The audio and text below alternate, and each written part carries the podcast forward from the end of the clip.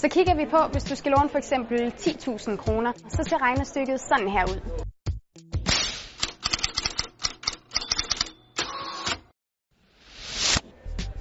Og inden du tænker,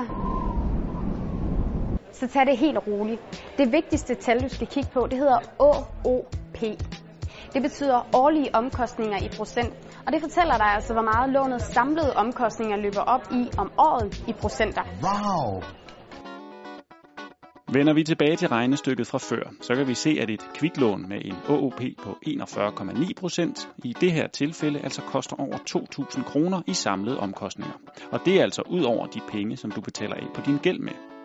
Hvorimod banklånet med en OOP på 7,2 procent til sammenligning kun koster 380 kroner i samlede omkostninger i det her tilfælde. Og SU-lånet med en OOP på 4,1 procent koster her kun 218 kroner i samlede omkostninger.